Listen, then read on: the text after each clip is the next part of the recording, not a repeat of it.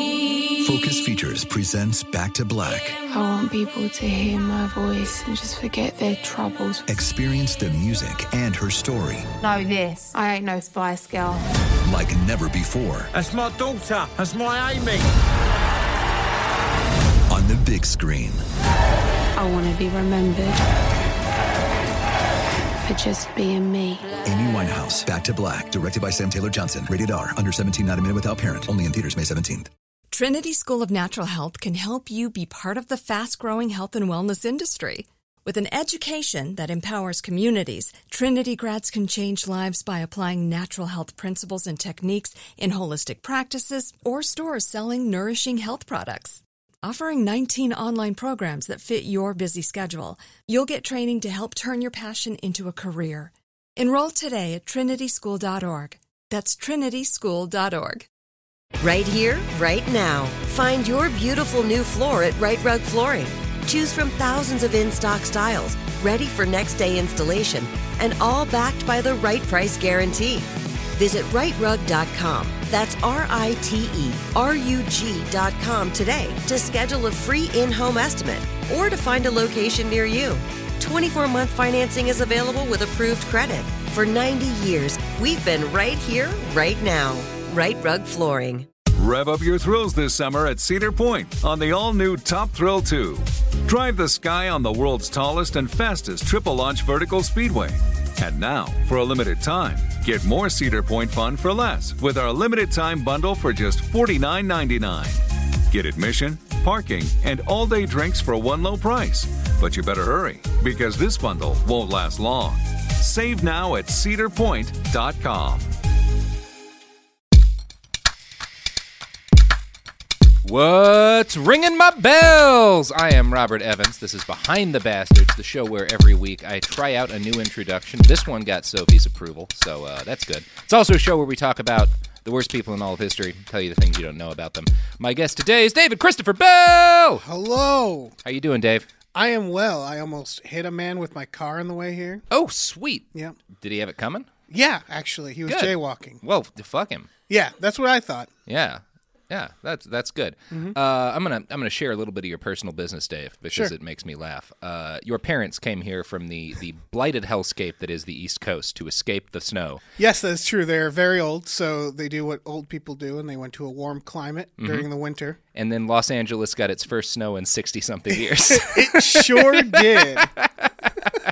They are very bummed out Uh. because when it's not snowing, it's been raining nonstop, We've had our first winter in decades. Yes. yeah. which has been delightful. It's been great for the people who live here. Yeah. It's nice. Yeah. Especially after the summer. Uh, although it is a dire sign of climate change when Los Angeles has seasons. yeah, the world is dying. The world but it's is cool. clearly it's dying. nice out. Yeah. but it's nice to get to wear a jacket in Yeah. Hollywood. yeah. Uh, well, Dave, today we are talking about a special fellow, very special fellow. Okay. Have you ever heard the name Saparmurat Niyazov? No. Oh boy. Oh no. Oh, oh boy. Now, the last show we had you on was Muammar Gaddafi. That's Uh, Gaddafi's kind of the gold standard for just a lunatic who winds up in charge of a country. Mm-hmm. Like not like a guy like like Hitler or Stalin. People call them crazy, but they really weren't. Like if you if you look at them, everything they did kind of made sense, just Right. like based on where they're coming from. Gaddafi was a fucking maniac, uh, and Saparmurat Niyazov may be even crazier than Gaddafi. He might Oh, be the wow. craziest person who's ever run a country. Uh, but we'll have to judge that at the end of these episodes. Oh, I am ready. Before we get into that, uh, I have a new sparkling water beverage uh, called Bubbly. And I, I got it hoping for an orange soda of some sort, but I don't know if that's what it is or if it's more like one of those uh, one of those Lacroix. So I'm gonna I'm gonna learn right now. All right. How is it? It's actually really nice. It is on the Lacroix scale, but so it's uh, like someone put an orange in. It's like a sparkling Mm. it's like an orange was in the same room as some sparkling water. Um, but in this case, the orange talked to the water, uh, and Okay. and they they reached an accord. It's good. Okay. It's good. Yeah, it's like a melted popsicle. Uh, bubbly. I'm gonna, I'm gonna have to try it. if you wanna, You wanna sponsor pour the some in show. mine? Yeah, I'll pour it in your Lacroix. All right, here we go over the over the equipment. This is oh, we're reaching across the table. Oh, Jesus! All right. is it good? Has it mixed with that uh That's Not the great, passion. Robert. um, but I'm going to keep drinking it. So throughout uh, this. that's a little bit of science for you listeners at home. Do not mix passion fruit LaCroix with orange bubbly. No. Uh, not a good idea. All right. Speaking of bad ideas, let's talk about Saparmurat Niyazov, the lunatic god king of Turkmenistan. so psyched. so uh, today we're talking about a guy who was, at one point, probably the most powerful crazy person on planet Earth. Uh, he was the absolute ruler of a nation of 5 million people. Saparmurat Niyazov was the dictator of Turkmenistan, and I think you're going to enjoy him, Dave, although Turkmenistan did not. Okay. Um, I am extremely ignorant of the world. Mm-hmm. So, so where is Turkmenistan? It's like near Afghanistan and, and in, in the old Soviet Union. Okay. Uh, it's one of those little chunks of the country. It was like when Genghis Khan started doing his thing, when Sure. he like left China and started conquering his way towards the Middle East. They were like the first empire he ran into on his way out of China. Okay. Yeah, and he had to he, had, he fucked him up pretty bad. Okay. Uh, so Turkmenistan, the actual country, did not exist as a political entity until 1924. Like it wasn't a thing anyone had ever thought about as like an area. It was just a place where a bunch of like it had been a bunch of different kingdoms, but like no one had called them Turkmenistan or whatever. Uh, they wound up under Russian control during the era of the czars, and not much was done with them. They were a little bit of a backwater. So they pretty much just stuck to themselves and did Turkmen stuff, which mainly meant outdoor picnics, uh, fantastic wine, and horseback riding. Oh, good Um, for them. Yeah, yeah, yeah. They seem to have they seem to have their shit together. Yeah, they're just like no one's noticing us. Yeah. Uh, let's just have a great time. Let's just chill out. Uh, they like falcons, big big falcon Well, Oh, who people. doesn't? Who doesn't love a good falcon? They got great horses, and uh, they're one of those pieces of the Muslim world where everybody drinks still because they like became Muslim, but they'd been growing wine since before they were Muslim. So they were like, well, let's just ignore that we've part. been drunk f- earlier than we've been Muslim, so it's got grandfathered into the religion. yeah, that's fair. Yeah, yeah, fair enough. Uh, in 1924, the brand new Union of Soviet Socialist Republics decided this chunk of the world and its people needed an official designation and borders. The Turkmen SSR was considered to be the backwateriest backwater in the entire Soviet Union, uh, save maybe some of those chunks of Russia that were too cold for anything but gulags. Uh, an American diplomat told New Yorker author Paul Thoreau that, quote, it was the sleepiest, most remote, least favored of the USSR's republics. So they don't get much love. Yeah, but I, I mean, I want to live there. Yeah, if you're going to live in the Soviet Union, you want to live in the place that like S- Stalin doesn't think about ever. Yeah. Yeah, yeah. Oh, for sure, Yeah, yeah. and they were they were basically the Soviet Union's gas station. Uh, They had like have like e- either the third or the fifth largest natural gas reserves in the world, and so the Soviet Union just kind of took all of their fuel and and didn't really give them money for it, and that that was kind of what happened for like 70 years or so. So they were, they were doing fine. Uh, Saparmurat Niyazov was born into this quiet region of the world in 1940. His father was Ataya Niyazov, uh, a farmer, and his mother was Gurban Sultan Ege. They lived in the town of Gipchak, a small village six miles from the capital, Ashgabat. If you know much history, you're probably aware that 1940 was not a great time to be born in the Soviet Union. The Nazis invaded before Saparmurat was won, and in 1942, his father died in battle fighting the Wehrmacht. Mm. So, not the best start so far. No, Yeah. bit of a bummer. Bit of a bummer. The Dad- Nazis really ruin it. yeah, the Nazis really fucked things up for this kid, and like 20 million other people. Yeah, yeah. Uh, this prompted Saparmurat's mom to move them into the capital, where they all lived together until 1948, when a massive earthquake struck the city and killed 110,000 people, including Saparmurat's entire family. Okay, so th- he's just having none of the luck. None of the luck. Yeah. Really, really bad first eight years of his life. Yeah. Yeah. Yeah. Rough, rough start. Yeah. Um, fair to say. So young Saparmurat grew up in a Soviet orphanage uh, until the government found a family member he'd never met for him to go live with. Uh, in spite of the rough start, he did pretty well, winning a place in Leningrad Polytechnical Institute and graduating with a degree in power engineering in 1966.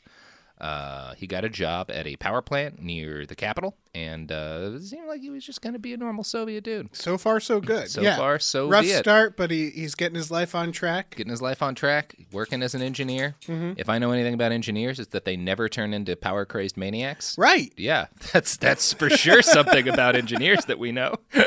Uh, Saparmurat joined the Communist Party back in 1962, and his ambitions immediately extended beyond just working at a power plant. Throughout the late 1960s and the 1970s, he steadily rose the ranks in local politics, due largely to the fact that he was a member of the largest Turkmen tribe in the region, the Teki. Now, uh, Saparmurat Niyazov was named the first secretary of the Communist Party of Turkmen by Mikhail Gorbachev in 1985. Uh, he was put in power because his predecessor, a guy named Gapasov, had been incredibly corrupt uh, and and stealing huge amounts of money from you know the the republic. So Right. that's that's his predecessor. Now, the good thing about Gapasov is that he'd almost completed construction of the world's longest aqueduct during his term. So it was like a couple of weeks away from being finished when he got shit canned, and then Niyazov comes to power and he immediately takes credit for building the aqueduct. Oh. which yeah, Oh, good nice. move, good Yeah. move, solid, yeah. So Gorbachev promised that Niyazov's promotion meant the dawning of a new age of corruption-free governance in Turkmenistan. This would prove to be about as wrong as a statement can be. That feels like how a lot of monsters start. Yeah.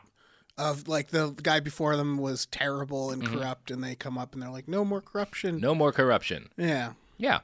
That's, that's a good pitch. that's Like, basically how this starts. Yeah. Yeah. And he, he probably would have gotten busted by Gorbachev uh, eventually because he was really corrupt too. Mm-hmm. But about five years after he comes to power, the USSR starts to fall apart. And so when the Soviet Union collapses, he's the guy in charge of Turkmenistan. So in like 1990, the Turkmen parliament declares its independence during a couple of different votes.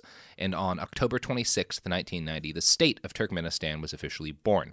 It held its first presidential election immediately afterwards. Niyazov was the only candidate, and he received 98.3% of the vote.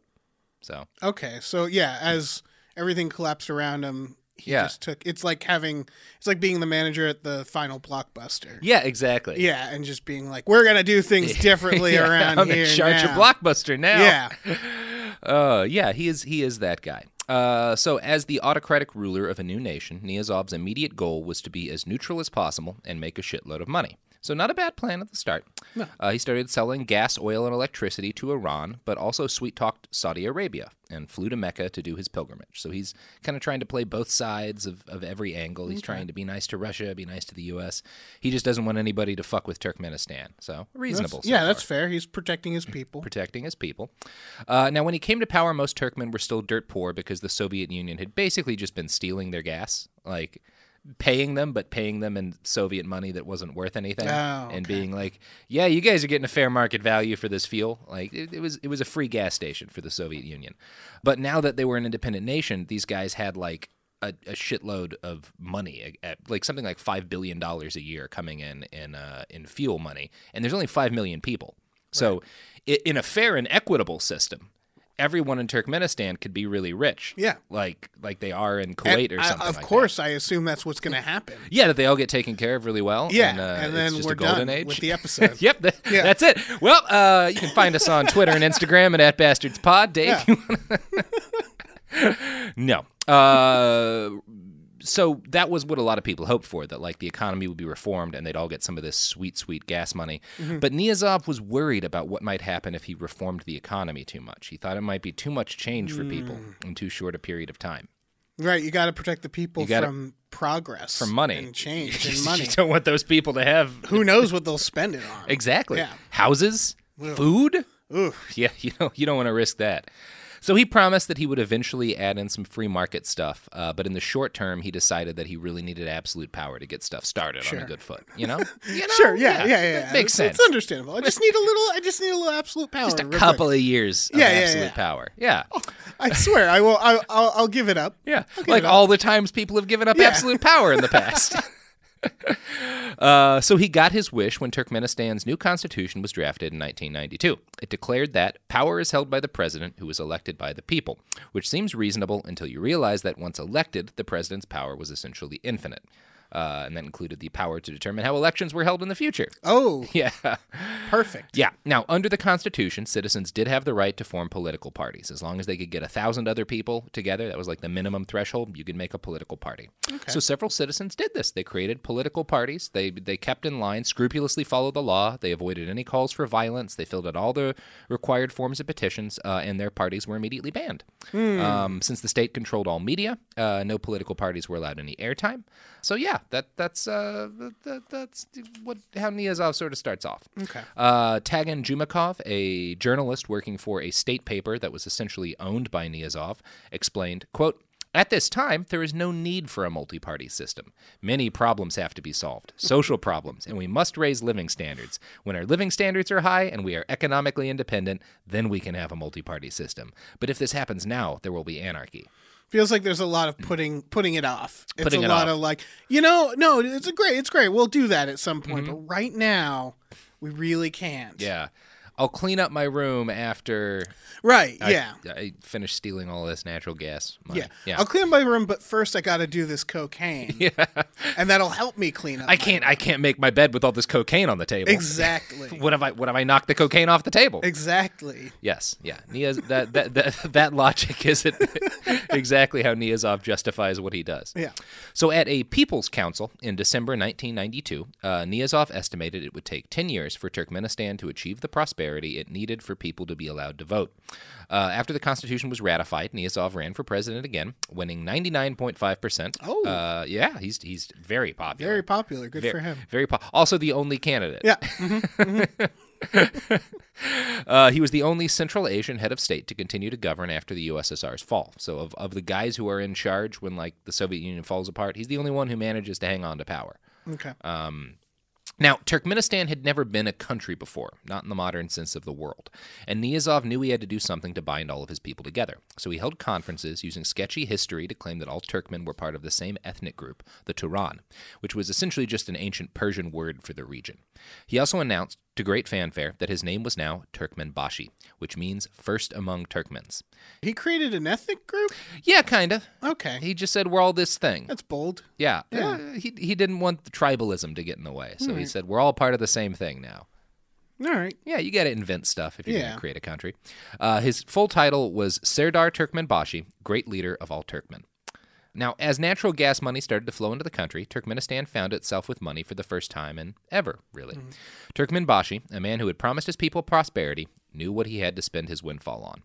What do you, what do you think it was? I don't know. What, what, do you, what do you think he spent the billions of dollars that is the first money his country's ever gotten on? I mean, this could go in so many ways. it could be like war, uh, um, but I feel like it's like a, a clown party or something. Like That's not super far I off. watched, I've listened to enough of this show to to not make too many predictions. he spent it all on statues. Hey! Oh, of course, Of course. of course. Why of course didn't I it's think statues. Uh. of that? Oh man, that's. I think there's something in our DNA where we want to. It's just a natural thing we want to do is make statues. make like if you tons give of me, statues. if you gave me a million dollars, I'd be like, okay, well the statue, um, and then Yeah. I'll get a nice apartment. I guess a second RoboCop statue in, in, in Detroit would make sense. Mm-hmm. Yeah. yeah, Let's do that first, and then another Rocky statue in Philadelphia. Oh yeah, all slightly bigger. all slightly Yeah. larger.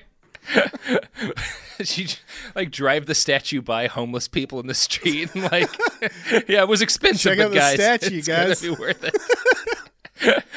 uh, New Yorker writer Paul Thoreau visited Turkmenistan near the end of Turkmenbashi's reign. Here's how he described the capital city. Quote, Ashgabat was filled with gold statues of Turkmenbashi. In these statues, which had an ecclesiastical aura, Bashi was El Dorado, the man of gold, all powerful and all knowing. Statues show him sitting, striding, waving, saluting, and smiling a 24 carat smile. One even showed him as a precocious golden child, sitting in the lap of his bronze mother. He once said to a journalist, I admit it, there are too many portraits, pictures, and monuments of me. I don't find any pleasure in it, but the people demand it because of their mentality. Yeah, guys, just give me a few more years. Everything will be fine.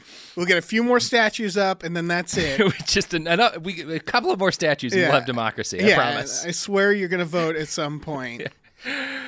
I do love that like, he, he makes his mom bronze, but he's gold. As Oh, thing. a little, little bit of mom shade there.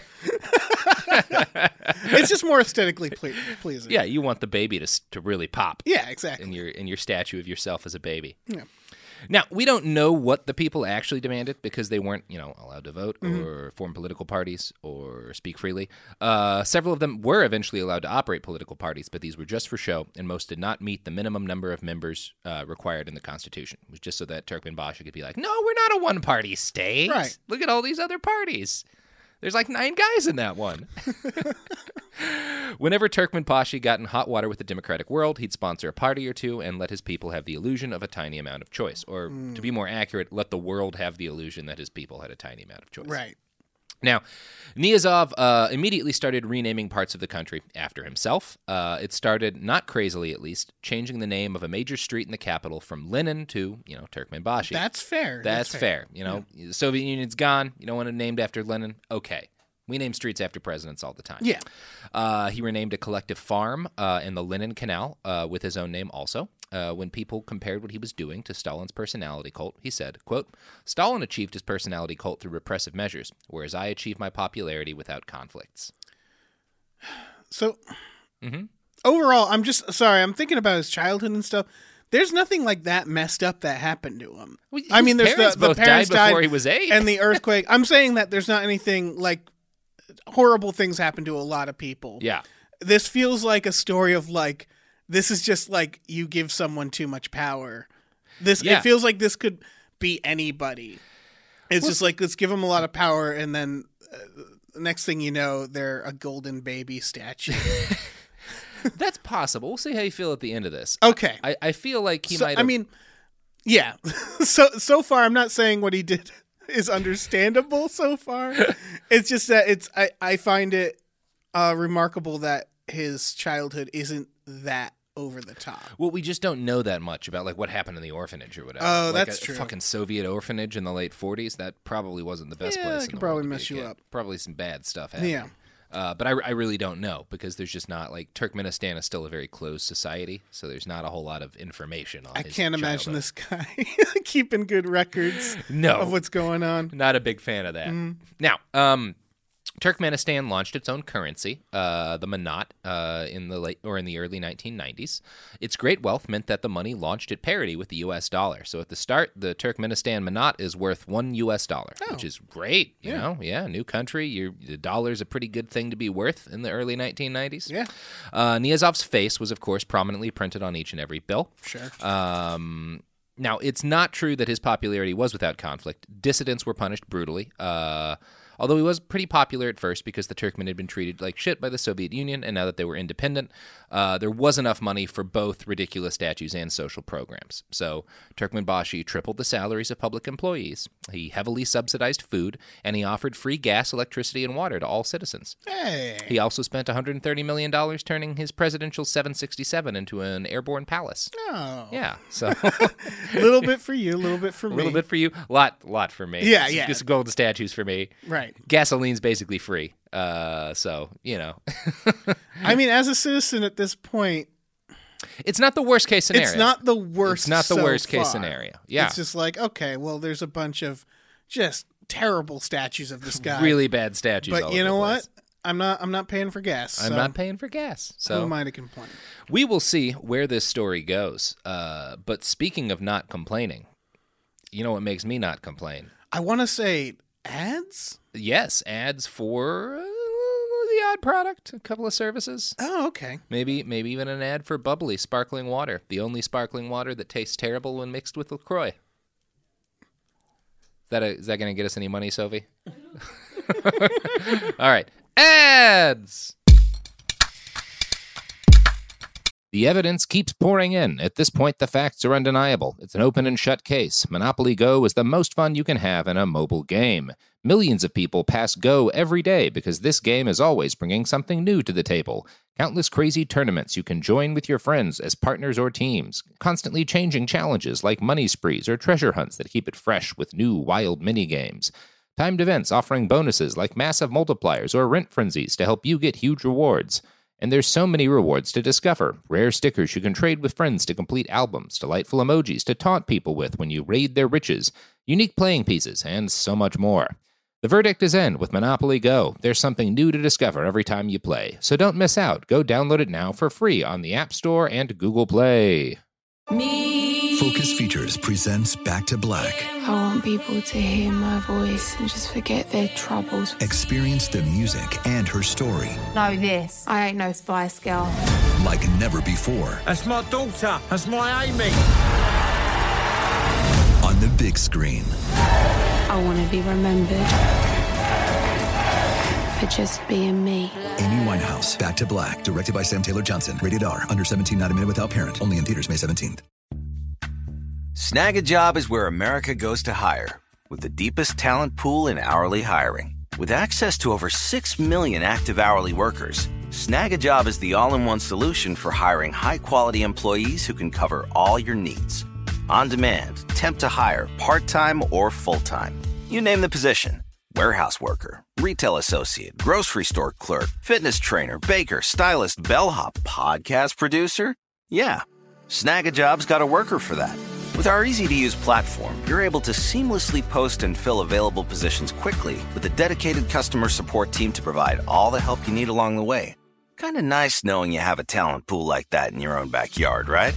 Snagajob is the partner you need to keep your business running smoothly. So visit snagajob.com or text snag to 242424 to talk to an expert. Snagajob.com, where America goes to hire. My favorite spring cleaning takeaway is the post clean clarity you get. Wow, how have I been living like this? It's kind of like when you find out you've been paying a fortune for wireless, when Mint Mobile has phone plans for 15 bucks a month when you purchase a 3-month plan. Wow, how have I been affording this? It's time to switch to Mint Mobile and get unlimited talk, text, and data for 15 bucks a month. Say bye-bye to your overpriced wireless plans, jaw-dropping monthly bills, and unexpected overages. Mint Mobile is here to rescue you with premium wireless plans starting at 15 bucks a month.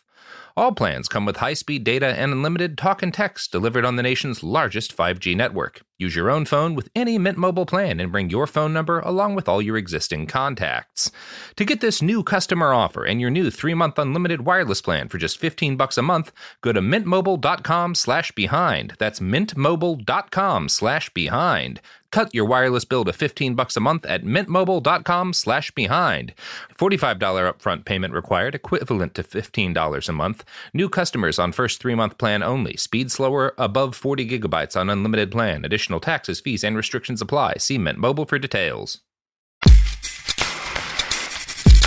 And we're back. We're talking about Turkmenbashi, uh, dictator of Turkmenistan. And at this point, not doing terrible. A lot of statues. Way Mm-hmm. he too was- much money on the plane. gold baby. I, I'm really thinking about that gold baby thing because I think what it is is that making a statue of yourself as an adult, like, yeah, that's messed up. But it's celebrating your eh, birth as Yeah. this special event. Yeah. Like, there's really only the one person that we do that with. Yep. Yeah, if someone else is doing it, like that's it's a bold statement. It's a bold statement, and I gotta say, Dave, you're really on the right track. With Okay. that, uh, with that, Oh, yeah. oh, delightful. so, uh, at this point, Niyazov does not seem like the worst case scenario for a dictator. Uh, the Turkmen people were at least getting something while he robbed the country blind. But Niyazov's corruption quickly took its toll on the national economy. After bribing former U.S. Secretary of State Alexander Haig to lobby on Turkmenistan's behalf, he almost succeeded in getting the Clinton administration to open the country up to American investment. The deal got derailed because Niyazov demanded 33% of all invested money go to him personally. Oh, I can see them whipping that out on the Yeah. negotiation Yep. table, and they're like, "What? But I get a third of everything. Yeah, no, you don't." No.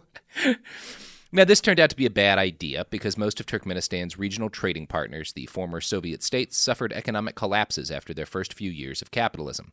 Uh, they stopped being able to buy Turkmenistan's fuel, production fell by two thirds, and all that sweet plane and statue money stopped coming in. Niyazov responded to this with an effort to boost the country's internal economy. He did this by modernizing the capital, Ashgabat.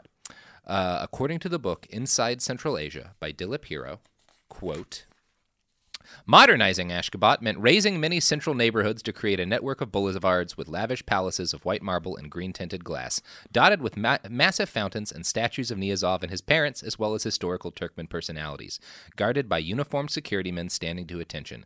The city would become the site of the largest fountain in the world, a multi storied shopping mall with water gushing out of the roof and pouring down in a ring of waterfalls. Its main avenue would end up with 22 five star hotels, where foreign guests would be accommodated only in the rooms that were bugged.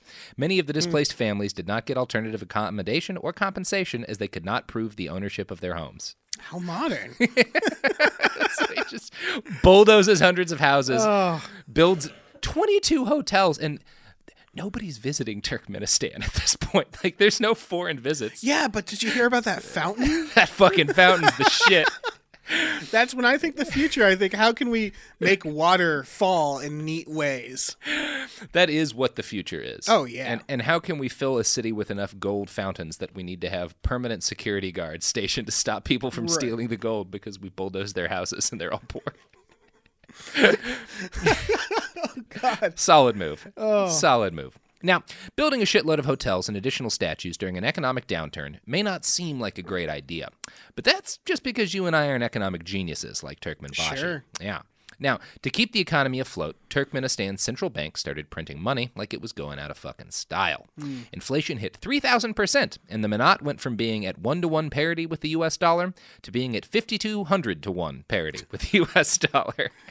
Oh, things took a turn. Things took a. re- Turns out that's not a great strategy. yeah, no. Nobody could have predicted that. No. No. I mean, you know, it's the economy. Nobody knows. It's like it's like uh, predicting that offering people a lot of ballooning interest rate mortgages on their houses and like loans and stuff would eventually lead to a massive foreclosure crisis. Yeah, who could have saw that Who could coming? who could have seen that coming? No, they did all the right things. They got the statues. They, they, got, the gold statues. fountains.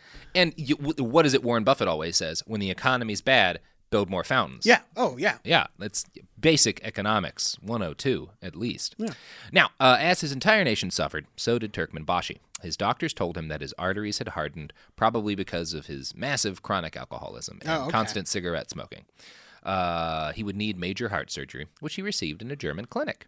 Uh, he survived the surgery, but it seems to have wrought a change in him. Up to this point, he had been the absolute ruler of Turkmenistan, but he was more or less normal for like an absolute ruler, you know, banning political parties, building tons of statues, secret police, Mm-hmm. nothing super wild.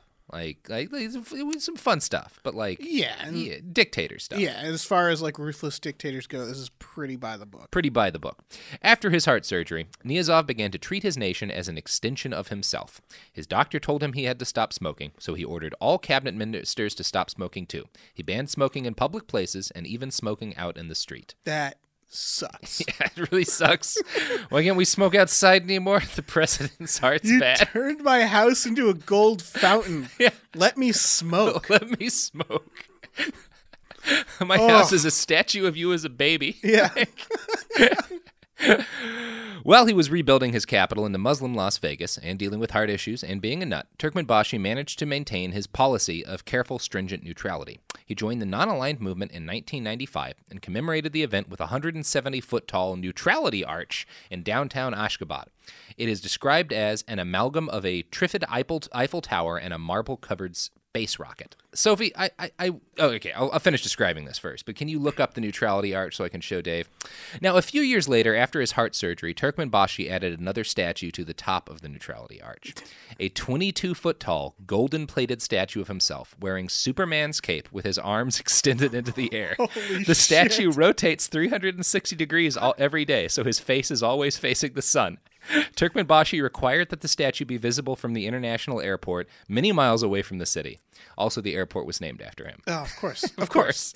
This is now. This is reminding me of that Futurama episode where Bender builds the giant statue. is exactly that. Remember me? Like, did it shoot fire out of it?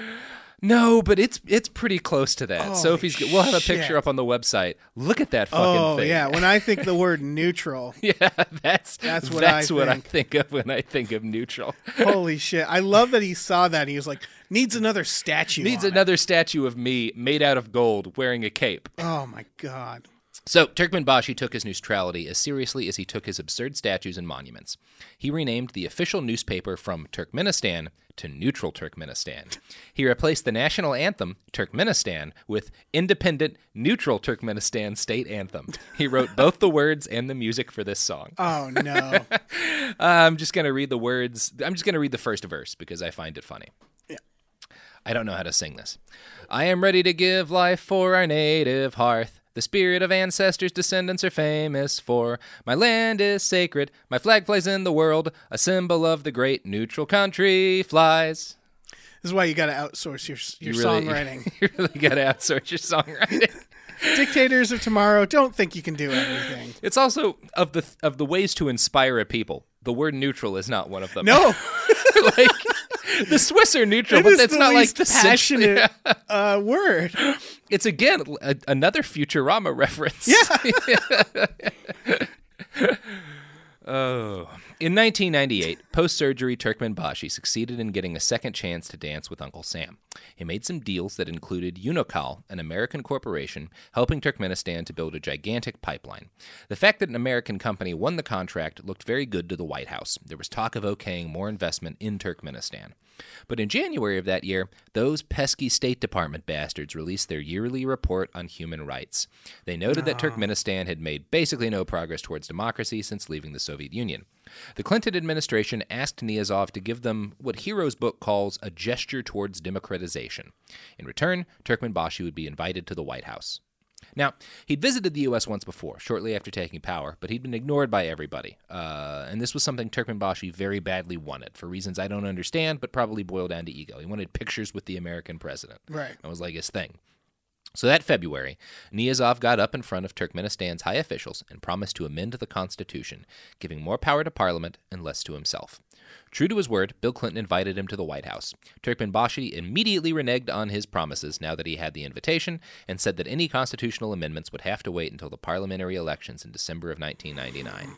What a shocker. What a shocker. You can't just be like, look, you have to you have to say you'll do this and then you can take pictures with me. Like you have to make sure they actually follow through, right? I mean, if we cared about democracy, That's a good point. then yes, that's how I don't we would know do if we things. cared. We're like, look, you have to at least pretend Yeah, like just so we can all look good yeah. for at least a moment. for at least a second. Yeah. L- let us pretend that we care about freedom around Right. the world, which you know he did. He he gave Americans the ability to feel like the good guys for one last time before 9/11. That's true. That's true. So thank you, Turkmenbashi. so uh, Niyazov spent a fun week in the United States, hanging out with Bill Clinton and Al Gore, and talking about democracy uh, and all the democracy that he was totally going to bring to his people. There were, of course, questions from the press and outrage from people who didn't like dictators. Uh, I'm going to quote from the book Inside Central Asia here. Quote In his press briefing, the White House spokesman explained that, just as in the case of China, the U.S. national economic interest outweighed the administration's concern over Niyazov's dismal record on post Soviet reform. When questioned on the issues of civil liberties and multi party democracy at such forums as the Council on Foreign Relations in New York, Niyazov repeated an, the argument that political liberalization would follow only after independence and stability had been consolidated. His statement that no one had been admin- arrested in Turkmenistan for political reasons flew in the face of the recent State Department report on Turkmenistan that the opposition was repressed, with leading dissidents either imprisoned or committed to psychiatric hospitals. The reality is that uh, roughly 20,000 people had been imprisoned. Right. Uh, so. It's frustratingly hard to find many stories of the victims of Turkmenbashi's regime because, again, it's still a pretty closed society. Uh, the imprisoned were generally tracked by secret police after being freed to keep them from talking. I did find one Telegraph article that interviewed a former enemy of the state. Here's what he said about his time uh, in a Turkmenistan prison. Quote, I had read about the beatings and electric shock therapy which I experienced in prison, but it was the unexpected techniques that really damaged me. I was fitted with a gas mask and the air vent was closed. They played tapes of my relatives being beaten after they were arrested. Their suffering was mine. It was terrible. Wow. Yeah, that i- w he did not mass execute people. Uh, he did have some people killed, but he didn't do mass executions. His thing seems to be if you stepped out of line, he'd arrest your whole family and beat the shit out of them, Yeah, that is and then tape them and uh, that being is a beaten up. creative way to be a fucking villain. yeah, yeah. Jesus. Yeah, it is one of those uh, one of those dictator strategies that I hadn't run into yet, which is like like obviously people's families being threatened. Oh, but- yeah. but like that specific way. It's like okay, well at least you're an innovator. Yeah. Uh, he also tortured shitloads of people, although he did, you know, avoid the mass murder that like a guy like Bashar al-Assad is famous for. Uh, Turkmenbashi was smart enough to avoid doing anything too obviously horrible, like you know, bombing, you know, a dissident chunk of the city or whatever, and so he never really provoked mass outrage from the United States or any of its allies. Since he only tortured and imprisoned people, uh, our government was happy to take his money, or to be more accurate, let major U.S. corporations take his money Right, he's staying under the radar here. staying right under the radar. Yeah. there. Smart guy. Smart guy. 1999's elections came. Uh, 98.9% of the country showed up to choose between 104 candidates for 50 seats in the parliament. So he kept his promise. People got to vote. Oh wow. Yeah, they got to vote for, for parliament. Now, all of the candidates were members of the same party, which he headed, uh, but it's, it's something. But it's a yeah, you've you've yeah, you got to press a button or like write a name you got down, to, yeah, yeah, absolutely. pull that crank, you, You vote. got to write a You- name. It's democracy, it's rolling. You had yeah. twice as many choices as there were seats. Yeah. And even though they were all from the, s- it's something. Uh, the Organization for Security and Cooperation in Europe did not send out election observers, which they normally do in situations like this, because the elections were seen as too much of a sham to be worth observing. Uh, after the election, the delegates who had been voted in unanimously declared that Niazov was president for life. Oh wow. Ah, yeah, I, democracy. So, so so lucky for him. He's- he really nailed it. Yeah. they must really like him there. They, he must be very popular. yeah. Now, President for Life Niazov introduced a new set of civil rights for his citizens. So this is, this is seeming like he's making his promise. Yeah, I mean he didn't he didn't choose to be president. No, he the people demanded Exactly. that he be And president now for he's life. gonna help them out. and he gave them new civil rights. Uh, he did not, however, have a great grasp on what civil rights are. Uh, What a surprise. so his first new civil right was to cancel all internet licenses except the state-owned teleco- telecom company. Continuing to prove that he really didn't have a good handle on the concept of civil rights, Niazov next banned ballet and opera, calling them Oh. a- calling them alien to Turkmen culture. Somewhere there's like a smoking ballet dancer. Just like I can't have a cigarette, I can't do ballet. Just staring at that golden baby. Yeah. God damn it. Uh, yeah. Uh, he ordered the country's few movie theaters shut down, but he did replace the movie theaters with a single enormous puppet theater in the What- capital. What is wrong with him? likes puppets. Don't you like puppets? What happened at that orphanage? That's that's the real question with Did this he guy. befriend a puppet? like a roll of cellulose fell out of a movie theater and crushed his favorite puppeteer. Yeah, this is starting to feel like he's he's trolling his country on purpose. Like I'm gonna get rid of the movie theaters and give them puppet shows. Give them puppet shows. oh Christ! Yeah, his exact justification was something along the lines of like all these movies made by foreign people are going to make people not like the way we talk here in Right. Turkmenistan. Well, So I don't wanna- I yeah. don't If want he's that. trying to control the internet and movies, Yeah. he's he's definitely trying to make people in his country not realize just how screwed they are at the moment. yeah how how not not great it is to not be able to fucking banning ballet like how- what's subversive about ballet even Right. stalin had ballets Still, you could make your own movies. Yeah, uh, ba- ballet. He must have like dated a ballet dancer or something. got his heart broken Yeah, this, it Yeah. all feels so personal. yeah it really does like that's the thing that's the thing that's weird about this guy is that every decision he makes feels like like a guy who got pissed at something and Right. like then banned it for the entire country Right, but like uh, cigarettes fucked up my heart nobody gets to smoke yeah. As someone who loves movies, I'm real, I'm real peeved about the movie thing. Because if you're gonna ban movies, and then make better movies or something, don't replace it with puppets because your people are gonna see that and be like, I know there's something better than this out there. i know it gets better than Yeah. puppets Like, i know this is the best we could do yeah, So, in 2001, President for Life and puppet lover Turkmen Bashi embarked on the next great chapter of his career as a dictator and as a luminary. He wrote a book. Oh, good. Not just any book. His opus, the Runnama, was billed by him as the most important book since the Quran. Part history text, part guide to life, part religious book, and all crazy, the Runnama was the pinnacle of everything insane dictator literature can be. Here's how Turkmen Bashi described the book in his own introduction. Runama is a visit to this land. Runama is a visit to the past of this territory and a visit to the future of this territory. Runama is the visit made to the heart of the Turkmen. Runama is a sweet spiritual fruit grown in this territory. No human being who has not experienced what I have lived through can understand me. Oh wow, Yes, a little bit of emo there. he's at real the end. special. Yeah. He's a real special boy. He's a real special boy. yeah.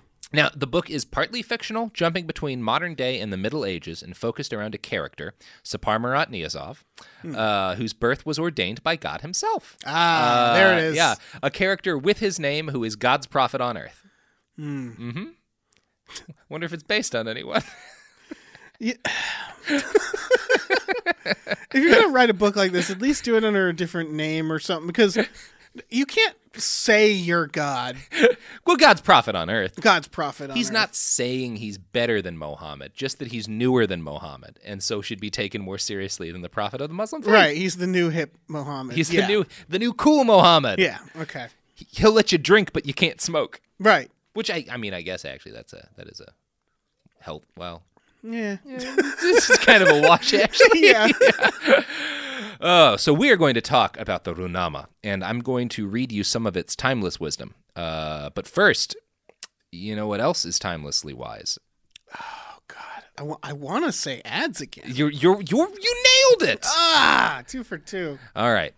Products. The evidence keeps pouring in. At this point, the facts are undeniable. It's an open and shut case. Monopoly Go is the most fun you can have in a mobile game. Millions of people pass Go every day because this game is always bringing something new to the table. Countless crazy tournaments you can join with your friends as partners or teams. Constantly changing challenges like money sprees or treasure hunts that keep it fresh with new wild minigames. Timed events offering bonuses like massive multipliers or rent frenzies to help you get huge rewards. And there's so many rewards to discover rare stickers you can trade with friends to complete albums, delightful emojis to taunt people with when you raid their riches, unique playing pieces, and so much more. The verdict is in with Monopoly Go. There's something new to discover every time you play. So don't miss out. Go download it now for free on the App Store and Google Play. Focus Features presents Back to Black. I want people to hear my voice and just forget their troubles. Experience the music and her story Know this. I ain't no Spice Girl. like never before That's my daughter. That's my Amy. on the big screen. I want to be remembered for just being me. Amy Winehouse, Back to Black, directed by Sam Taylor Johnson. Rated R, under 17, not a minute without parent. Only in theaters May 17th. Snag a job is where America goes to hire, with the deepest talent pool in hourly hiring. With access to over 6 million active hourly workers, Snag a job is the all in one solution for hiring high quality employees who can cover all your needs. On demand, temp to hire, part time or full time. You name the position warehouse worker, retail associate, grocery store clerk, fitness trainer, baker, stylist, bellhop, podcast producer. Yeah. Snag a job's got a worker for that. With our easy to use platform, you're able to seamlessly post and fill available positions quickly with a dedicated customer support team to provide all the help you need along the way. Kind of nice knowing you have a talent pool like that in your own backyard, right? Snagajob is the partner you need to keep your business running smoothly. So visit snagajob.com or text snag to 242424 to talk to an expert. Snagajob.com, where America goes to hire. Like many of us, you might think identity theft will never happen to you. But consider this there's a new identity theft victim every three seconds in the U.S. That's over 15 million people by the end of this year, equal to the populations of New York, Los Angeles, and Chicago combined.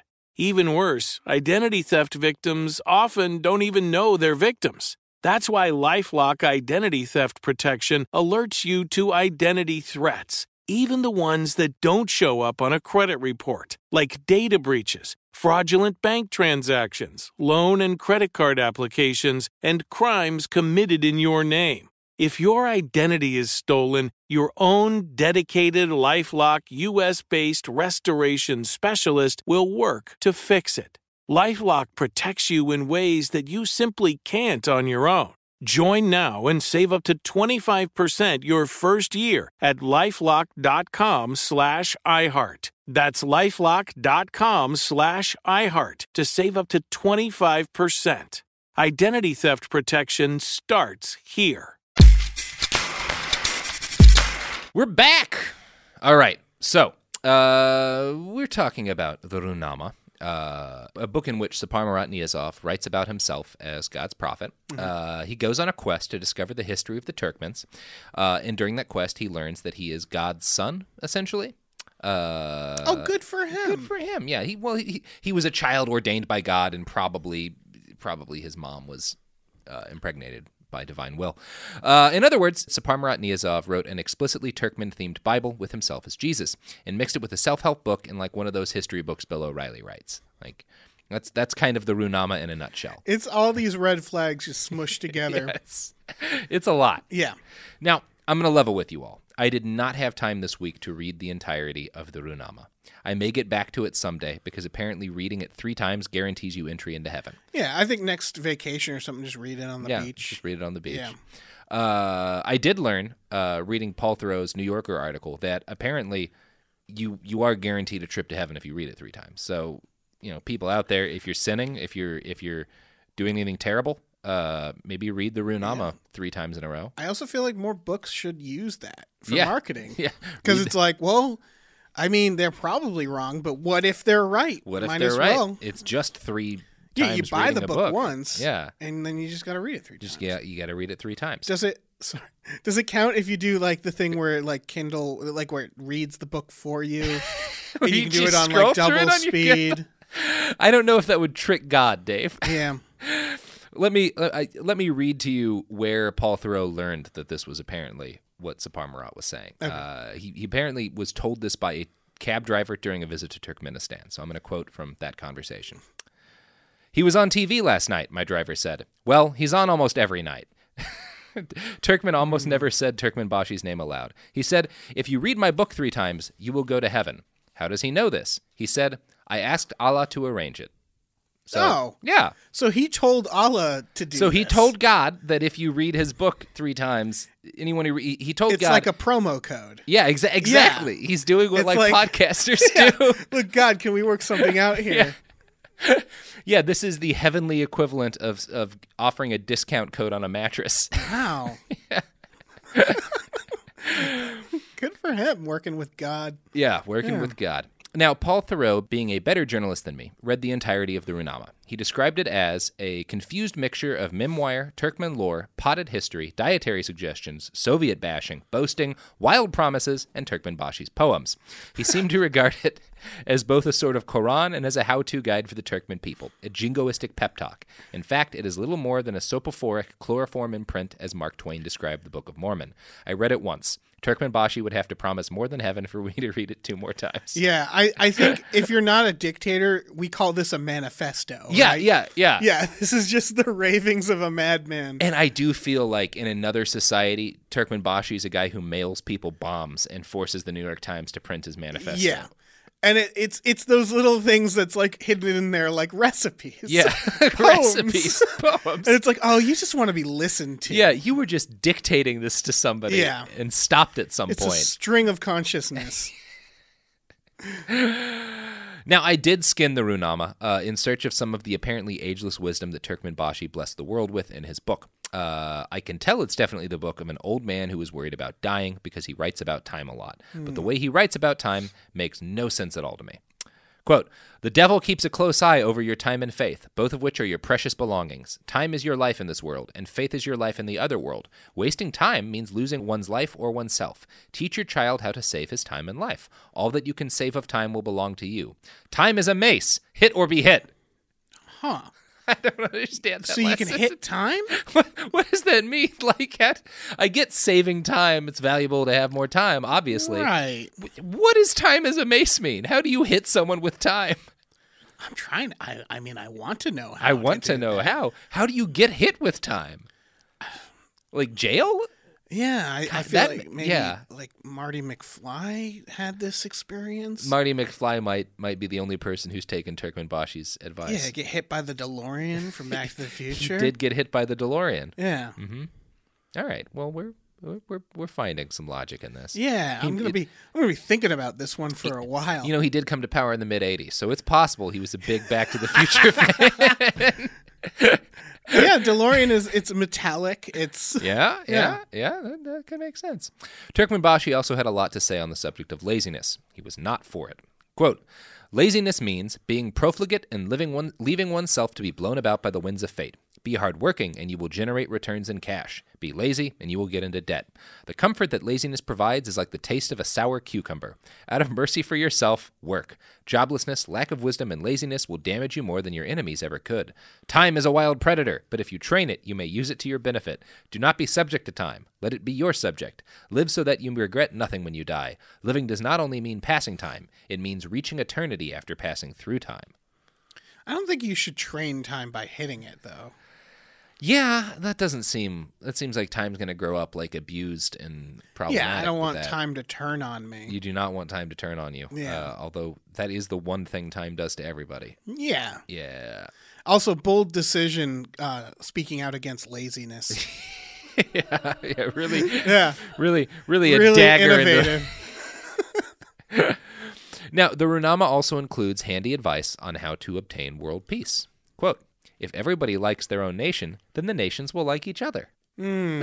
it feels like I think that's not how that I works. think that's the opposite of how that works. yeah, I think uh, historically, feel when like a that- nation really likes itself, That's, that's It the becomes first a step. problem. Yeah.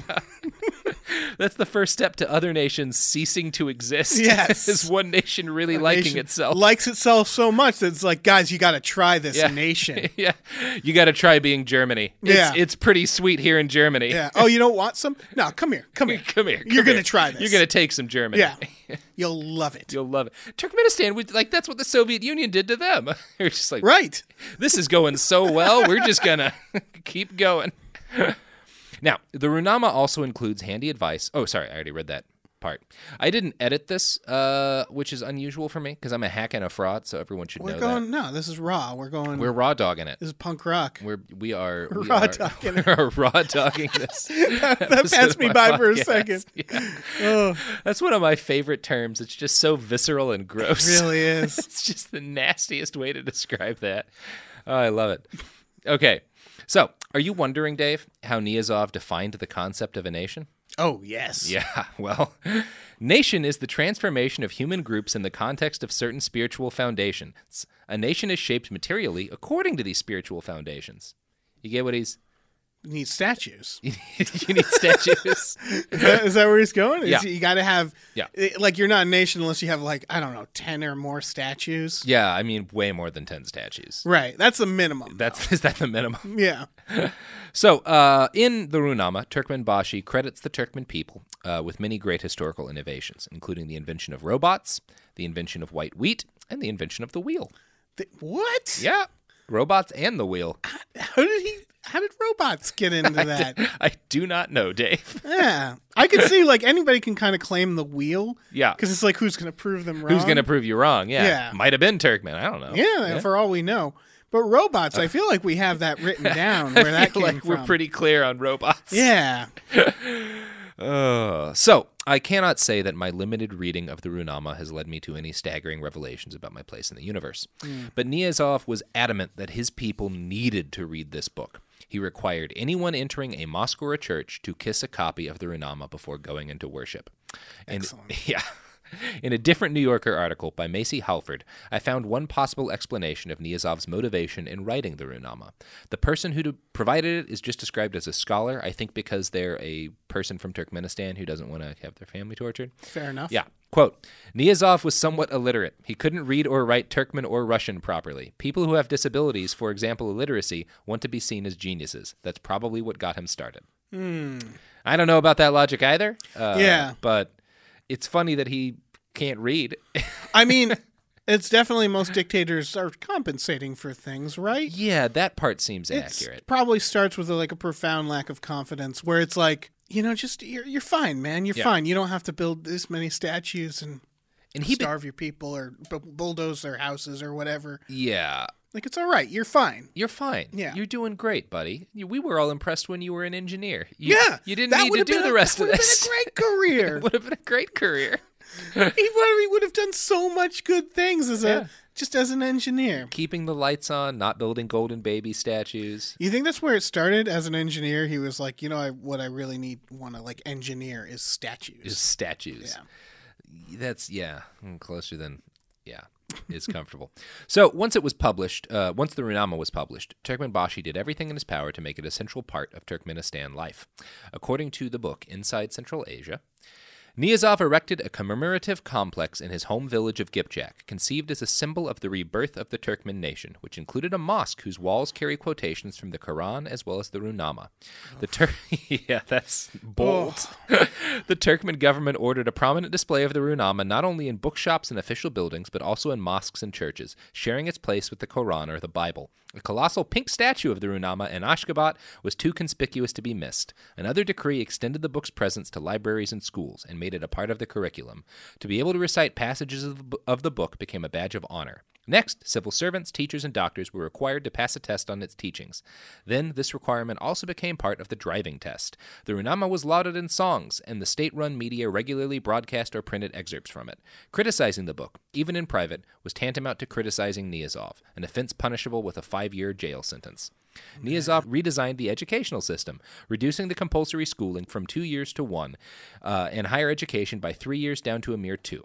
Inexplicably, he reduced the college and university enrollments to 10% of the then current figure. He banned the teaching of foreign languages and decreed that the exceptional history and culture of Turkmen must be stressed with his runama to act as the lodestar. The worst part is this book sounds terrible. It's a terrible book, It's and like- then he bans other languages and yeah. cuts like reduces school by a half so that nobody has any education. So Right. that presumably they'll find his book more compelling. Exactly. Like yeah. you can't have these people reading other books. No, yeah, it's like it's like if Neil Breen or Tommy Wiseau like Yeah. opened a theater and had like Citizen Kane posters next to the room. Yeah. and it was just walled with that, and like started a film school where they're like, look, we're just gonna focus on the room. Um, the classics. yeah, uh, But gradually they phase out Citizen Kane for just the room. exactly. Yeah. They're, he's trying to create. He's basically lowering the bar Yeah. as much as he can to make his book the best thing around. yeah. Yeah, that's exactly what's happening. that's infuriating. Yeah. Now, uh, you may have noted from uh, from that passage I read uh, a little note about a statue of the Runama that was put up in the Capitol. Oh, I have a video of that statue, Dave. oh, Uh, and and it'll be up on our site behindthebastards.com but I, i've got to show it to you and i'd like you to describe it to our listeners because most of them are probably jogging or driving or Sure. pooping at the moment and can't can't God, look at I the hope they're video pooping. i hope they're pooping too okay. I'm not sure what I'm seeing right now. There's like cool, very cool music. very cool music Seeing a lot of colors. I feel like it should be high. Um, oh wow, it's a book.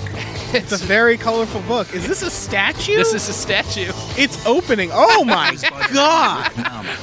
It is a giant book Ceremonially opening. opens every night in Ashgabat. It opens every night. Mm-hmm. This is like a Disney attraction. In this Like, this should be like the supposedly story of secular Snow nation, White It is the opening. new Korah, Niazov's spiritual guide for the people. It's an interact. It's like a moving. Is that a project? There's School is fountains, of taught course. There's almost as fountains. of course there's fountains Children are expected to learn passages. Wow, he loves his book. So does anyone who wants to get a driver's license. What? What is the point of that? yeah he made you memorize bits of it to get a driver's license Yeah, why? Okay. There's so much to unpack here. yeah So first of all, that he loves his book so much that he made a giant statue that just opens. yeah a And statue it's of like, his book that opens Yeah, just like celebrating the act of opening his book. Mm-hmm. okay, uh, so this driver's license. yeah What in the book helps with driving? well you got to know how to use time as a mace dave otherwise you're going to get hit So back to the DeLorean. back to the delorean Uh, Yeah. Okay. See, it all ties together. The internal logic's consistent. I mean, I'm going to be honest. After writing a book, I was I, I'm pretty proud of it. Uh, but- Right. But, I don't think I would build a, a giant statue of my book, A Brief History of Ice. I would build a statue of your book, but See, if you build it, it's fine. it is fun. Yeah, Um, exactly. Yeah. And you- you, I I should note that reading my book uh, will not help you pass a driver's test. Uh, it, it, You never know. Don't sell yourself short. Don't presume what people will take away from your book. I learned how to merge from you. But this is this is a running theme with uh, like Gaddafi with that astronaut thing. yeah, with the death of the astronaut, the it greatest feels short like- story of all time. dictators ha- are like brutal and do all these things, and then they're like, "But you got to read my stuff." You got to read my book. It's just like, why don't we start with that? Like, uh, let's all read their your book first, and will praise you, and then you don't have to hurt everybody. It's it's it's you know what it is like when someone has a, a post go viral on Twitter unexpectedly and they link their SoundCloud or something. Yeah. it's the that, but if you're in charge of a country, Right, yeah. oh God, I'm in charge. Everybody, look at this. Yeah. oh, so many follows. Didn't expect this, guys. Didn't expect this, guys. Here's my PayPal. Yeah. oh wait, I'm in charge of where all the oil and gas money goes, so it just goes right to my bank account. Uh, so that's all we're going to talk about in part one of this episode. But when we come back, we're going to talk about Turkmenbashi's post 2001 career. And trust me, Dave, shit's going to go even further off the rails.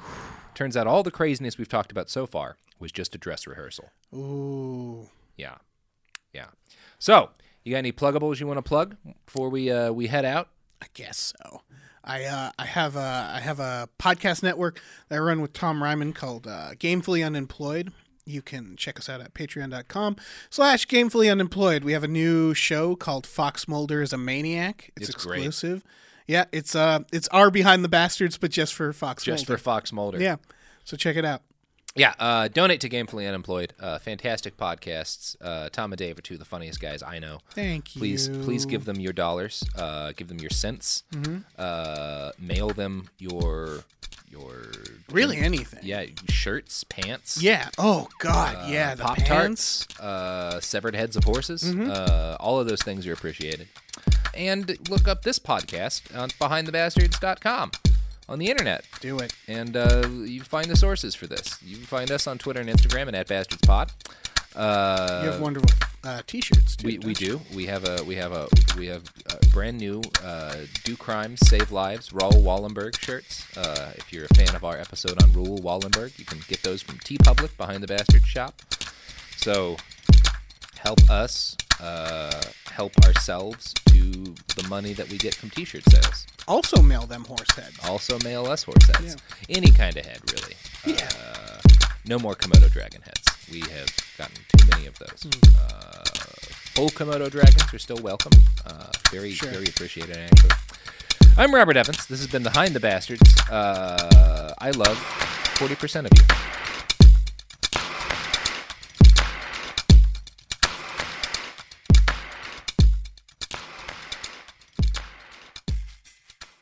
Trinity School of Natural Health can help you be part of the fast growing health and wellness industry.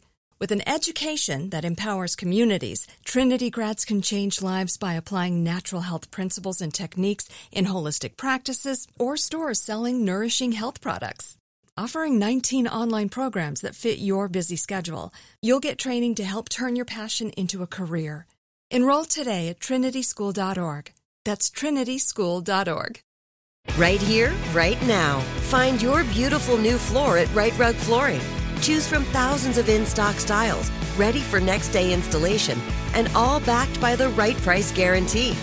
Visit rightrug.com. That's R I T E R U G.com today to schedule a free in home estimate or to find a location near you. 24 month financing is available with approved credit. For 90 years, we've been right here, right now. Right Rug Flooring.